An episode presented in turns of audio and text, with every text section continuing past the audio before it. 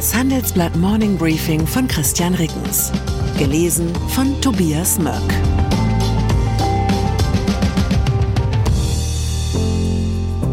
Guten Morgen allerseits. Heute ist Dienstag, der 1. August 2023 und das sind unsere Themen. Enteilt, warum die USA Europa beim Wachstum abhängen. Entmachtet, oberstes israelisches Gericht berät im September über Justizreform. Enttäuscht, US-Milliardäre schließen sich gegen Trump zusammen. Nach einer kurzen Unterbrechung geht es gleich weiter. Bleiben Sie dran. Sie leben Fairness, Kultur und Werte? Zeigen Sie Ihr Engagement als Arbeitgeber und werden Sie Teil der Fair Company Initiative.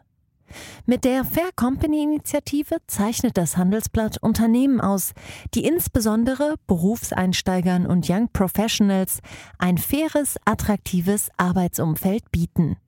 Zu den entscheidenden Werten gehören unter anderem das Engagement für Mitarbeitende, Diversity und Chancengleichheit, Nachhaltigkeit und gesellschaftliche Verantwortung. Erfahren Sie jetzt mehr unter faircompany.de. USA Pandemie, Drogenkrise, Schuldenberge, Waffenplage. Viele Europäer haben sich angewöhnt, mitleidige bis verächtliche Blicke in Richtung USA zu werfen. Jeder dieser Eindrücke mag für sich genommen richtig sein. Doch die ökonomischen Daten erzählen eine andere Geschichte. Die USA lassen Europa hinter sich. Berücksichtigt man unterschiedliche Lebenshaltungskosten, war die US-Wirtschaft 2008 um 15 Prozent größer als die europäische. Inzwischen beträgt die Kluft 31 Prozent. Einmal mehr zeigt sich, vergleichsweise kleine prozentuale Unterschiede in den Wachstumsraten haben über mehrere Jahrzehnte hinweg enorme Auswirkungen auf den Wohlstand einer Gesellschaft. Die Folge wenn die derzeitigen ökonomischen Trends anhalten, wird der Brüsseler Denkfabrik European Center for International Political Economy zufolge das Wohlstandsgefälle zwischen dem Durchschnittseuropäer und dem Durchschnittsamerikaner im Jahr 2035 genauso groß sein wie zwischen dem Durchschnittseuropäer und dem Durchschnittsinder heute. Gestern noch beinahe gleich auf mit den USA, in zwölf Jahren auf halbem Weg zwischen USA und Indien, das nenne ich mal eine Prognose, die im Kopf bleibt. Mehr zu den Gründen, warum die USA Europa beim Wachstum abhängen, lesen Sie hier. Europa. Im Moment ist es vor allem Deutschland, das die Prosperität in der Währungsunion nach unten zieht. Zum einen, weil die Bundesrepublik laut Wachstumsprognose des Internationalen Währungsfonds im laufenden Jahr das Schlusslicht unter 22 untersuchten Nationen und Regionen bildet. Zum anderen, weil wir mit unserer vergleichsweise hohen Inflationsrate die Europäische Zentralbank zu einer restriktiveren Geldpolitik zwingen, als sie in anderen Regionen der Eurozone eigentlich nötig wäre. Gestern teilte das Europäische Statistikamt Eurostat auf Basis einer ersten Schätzung mit, dass die Verbraucherpreise in der Währungsunion im Juli um 5,3 Prozent gegenüber dem Vorjahr gestiegen sind. Immerhin, im Juni lag das Plus noch bei 5,5 Prozent. Die höchste Jahresrate im Euroraum weist mit 10,2 Prozent die Slowakei auf. Mit Kroatien, Litauen und Österreich folgen drei weitere kleine Staaten und dann schon Deutschland mit der vierthöchsten Inflation von 6,5 Prozent nach Eurostat-Standards. Am anderen Ende der Skala hat Belgien mit 1,6 Prozent das Inflationsziel der EZB schon wieder deutlich unterschritten. In der Praxis bedeutet das, mit seinem Gewicht als größte Wirtschaftsmacht der Eurozone treibt Deutschland die durchschnittliche Inflation in der Währungsunion nach oben und zwingt die EZB zu einer Geldpolitik, die zum Beispiel für Belgien und Spanien eigentlich zu restriktiv und damit wachstumshemmend ist. Arbeitsmarkt. Gestiegene Zinsen sind eine Ursache für das ausbleibende Wachstum in Deutschland. Eine andere ist der Arbeitskräftemangel. Immer mehr Unternehmen bilden daher Geringqualifizierte im Betrieb weiter um sie zumindest für Helfertätigkeiten einsetzen zu können.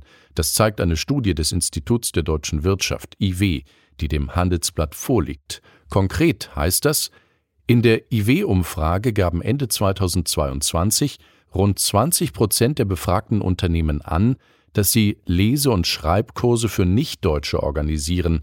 2014 waren es bei geringfügig anderer Befragungsmethodik 8 Prozent.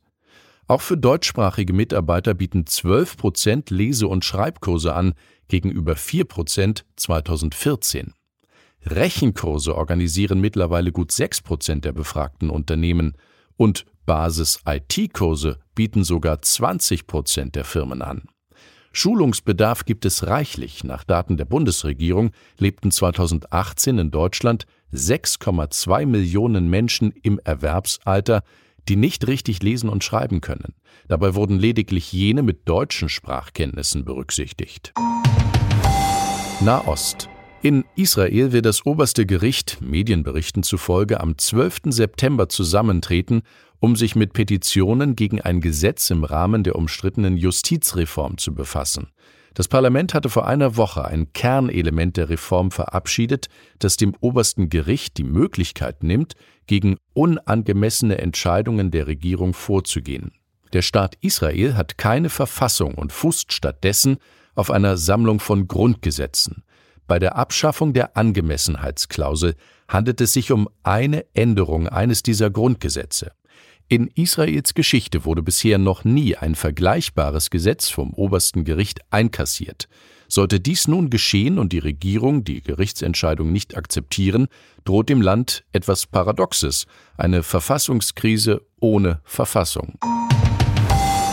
US-Wahlen kommt es in den USA zu einem Bündnis der konservativen Milliardäre gegen Donald Trump?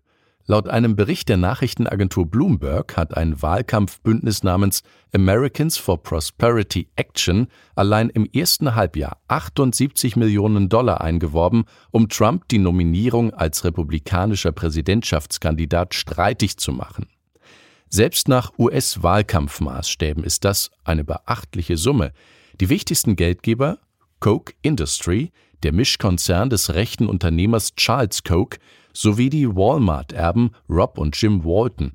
Das Hauptargument des Bündnisses gegen Trump, seine Nominierung würde am Ende dazu führen, dass Präsident Joe Biden wiedergewählt wird.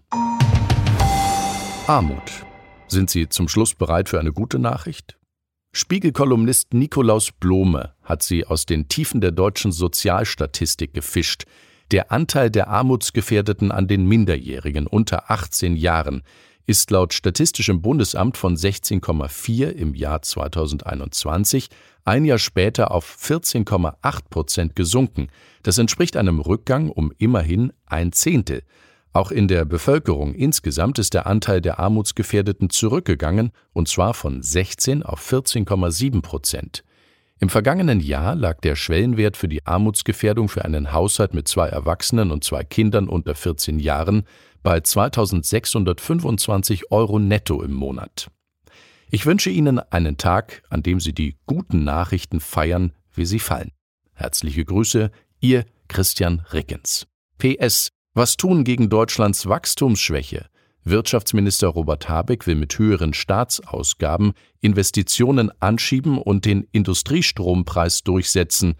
Finanzminister Christian Lindner verspricht sich unter anderem von Steuerentlastungen, insbesondere für Unternehmen, den Aufschwung. Einen Industriestrompreis lehnt er ab. Beide Minister wollen kein klassisches Konjunkturprogramm, wie es Oppositionspolitiker Markus Söder verlangt. Welchen Ansatz halten Sie für vielversprechender oder können andere Maßnahmen Deutschland den wirtschaftlichen Aufschwung bringen? Schreiben Sie uns Ihre Meinung in fünf Sätzen an forum.handelsblatt.com. Ausgewählte Beiträge veröffentlichen wir mit Namensnennung am Donnerstag gedruckt und online. Zur aktuellen Lage in der Ukraine. Weitere Tote bei russischen Raketenangriffen. Die Ukraine hat nach eigenen Angaben in der vergangenen Woche im Süden und Osten des Landes Gelände zurückerobert. Gleichzeitig starben weitere Menschen durch russische Raketenangriffe.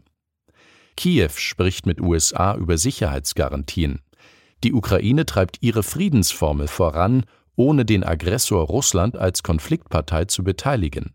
Präsident Zelensky fordert auch eine Vorbereitung auf den Kriegswinter. Weitere Nachrichten finden Sie fortlaufend auf handelsblatt.com/Ukraine. Wie geht es weiter mit der Europäischen Union?